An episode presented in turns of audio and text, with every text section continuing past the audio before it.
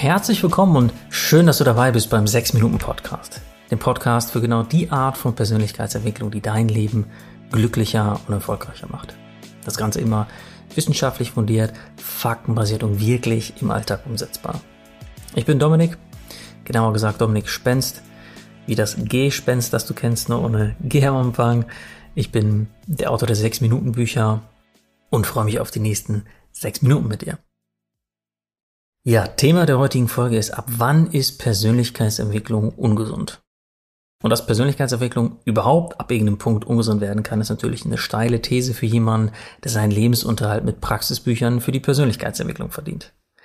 Jeder, der mich besser kennt, weiß aber, dass es mir wichtiger ist, realistisch und ehrlich auf die Dinge zu schauen und in meinen Augen wird in der ganzen Branche einfach viel zu wenig über dieses Thema gesprochen.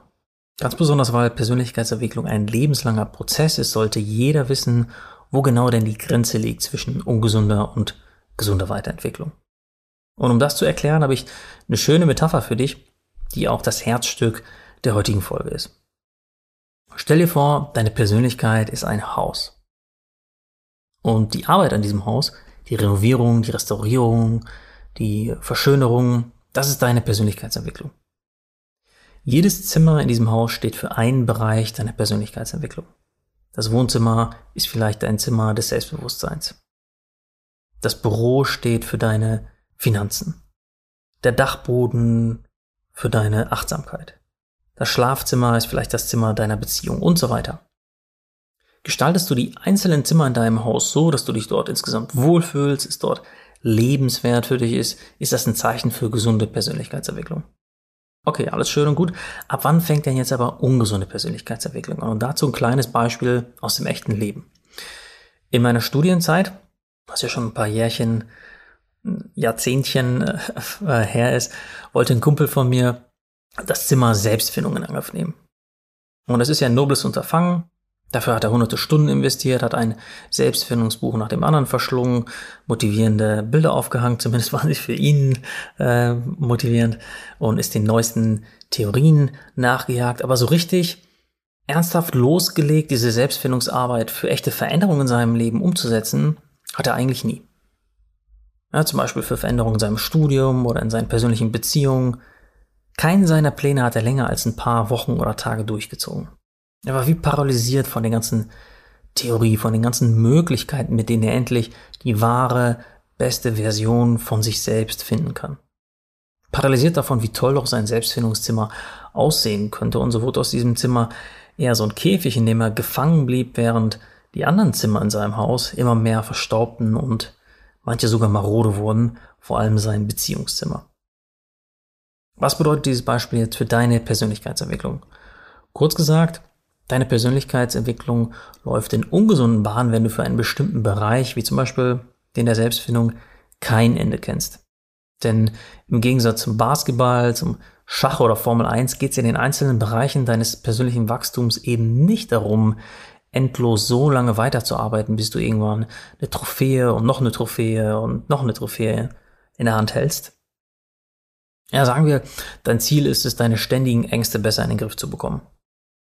Behandelst du dieses Thema so, als wäre die Perfektion, also nie wieder vor irgendwas Angst zu haben, dein Ziel und versuchst deine Ängste noch besser, noch besser, noch besser in den Griff zu bekommen, führt das nur irgendwann dazu, dass du wahrscheinlich noch mehr Ängste hast als vorher. Dazu, dass deine Persönlichkeitsentwicklung dich kontrolliert, anstatt dass du sie kontrollierst. Deswegen sollte dein Ziel nie sein, dass jede Ecke in deinem Angstzimmer Meisterpropper, Blitze, blank sauber ist, dass jeder Bilderrahmen 100% gerade hängt. Stattdessen wäre es doch als Ziel viel gesünder, wenn deine Ängste dich im Alltag gar nicht mehr so richtig einschränken, wenn dein Angstzimmer also erstmal schön und funktional für dich ist. So dass du erstmal das Angstzimmer entspannt verlassen, loslassen kannst und weiterleben, aufleben kannst. Und deshalb musst du schon vorher, bevor du dich in die einzelnen Bereiche deiner persönlichen Weiterentwicklung hineinstürzt, für dich definieren, wann es gut genug für dich ist. Gut genug und nicht perfekt. Okay, kommen wir zu der Frage, die diesen 6 Minuten Podcast ausmacht. Wie kommst du jetzt ins Tun? Wie kannst du diese, in meinen Augen wunderschöne Hausmetapher in deinem Alltag für dich nutzen? Und die Kurzantwort ist, fokussiere dich bei deiner Persönlichkeitsentwicklung immer nur auf ein Zimmer, das du verändern möchtest. Hüpf nicht, als wäre dein Haus eine riesige Hüpfburg durchs ganze Haus und werkel nicht in allen Zimmern immer nur so ein bisschen rum, sondern kümmere dich um eine Baustelle, um ein Verschönerungsprojekt, aber dafür richtig. Und jetzt stellt sich dir vielleicht die Frage, worauf soll ich mich denn jetzt gerade als erstes fokussieren? Und dafür gibt es einen super praktischen Trick, denn die wichtigsten Baustellen im Leben, das sind ganz oft die Dinge, die wir sprachlich mit einem Ich sollte eigentlich mal beginnen. Ich sollte eigentlich mal mich aufraffen und mir einen Therapieplatz suchen. Ich sollte eigentlich mal mich endlich um meine Finanzen kümmern. Regelmäßiger Sport machen. Ich sollte endlich mal den ersten Schritt für meine Selbstständigkeit gehen. Oder ich sollte mich endlich mal wieder öfter bei meinen Freunden melden. Und sobald du identifiziert hast, was bei dir hinter diesem Ich sollte eigentlich mal steht und das poppt meistens relativ schnell schon auf, dann fokussierst du dich erstmal nur darauf. Und bevor du anfängst, machst du dir erstmal Gedanken darüber, ab wann dein Zimmer gut genug für dich ist.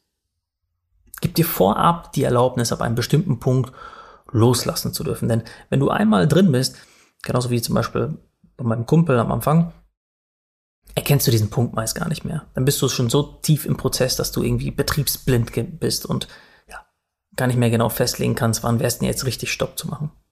Als ich mich zum Beispiel vor ein paar Jahren intensiver mit gesunder Ernährung beschäftigt habe, war mein Ziel erreicht, als ich es geschafft habe, jeden Tag einen Gemüseteller zu essen. Also Avocado, Gurken, Tomaten, ein bisschen Schafskäse dazu muss auch sein, Oliven, Karotten und so weiter.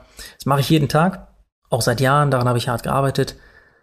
Aber wenn es die fantastischen Baklava oder andere türkische Leckereien von meiner Schwiegermutter gibt, dann ist das definitiv eine Ausnahme wert. Für mich ist das absolut okay, auch mal was Süßes zu essen. Das ist quasi das schiefe Bild in dem Ernährungszimmer und das kann auch gerne erstmal weiterhin schief hängen, denn solange ich meinen Gemüseteller esse, ist das Ernährungszimmer für mich erstmal absolut gut genug.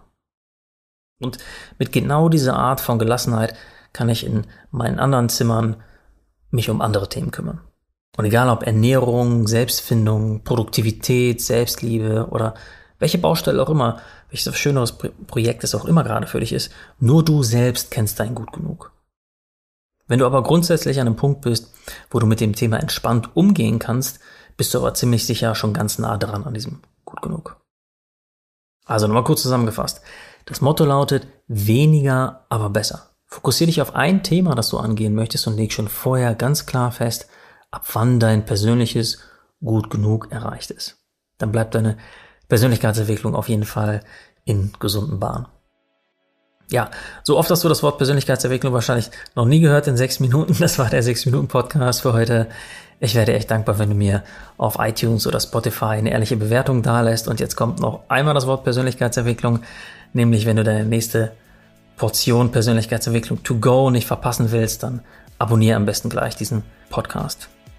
Also, danke fürs Zuhören und hoffentlich bis nächsten Mittwoch, wenn es wieder heißt, hör dich glücklich.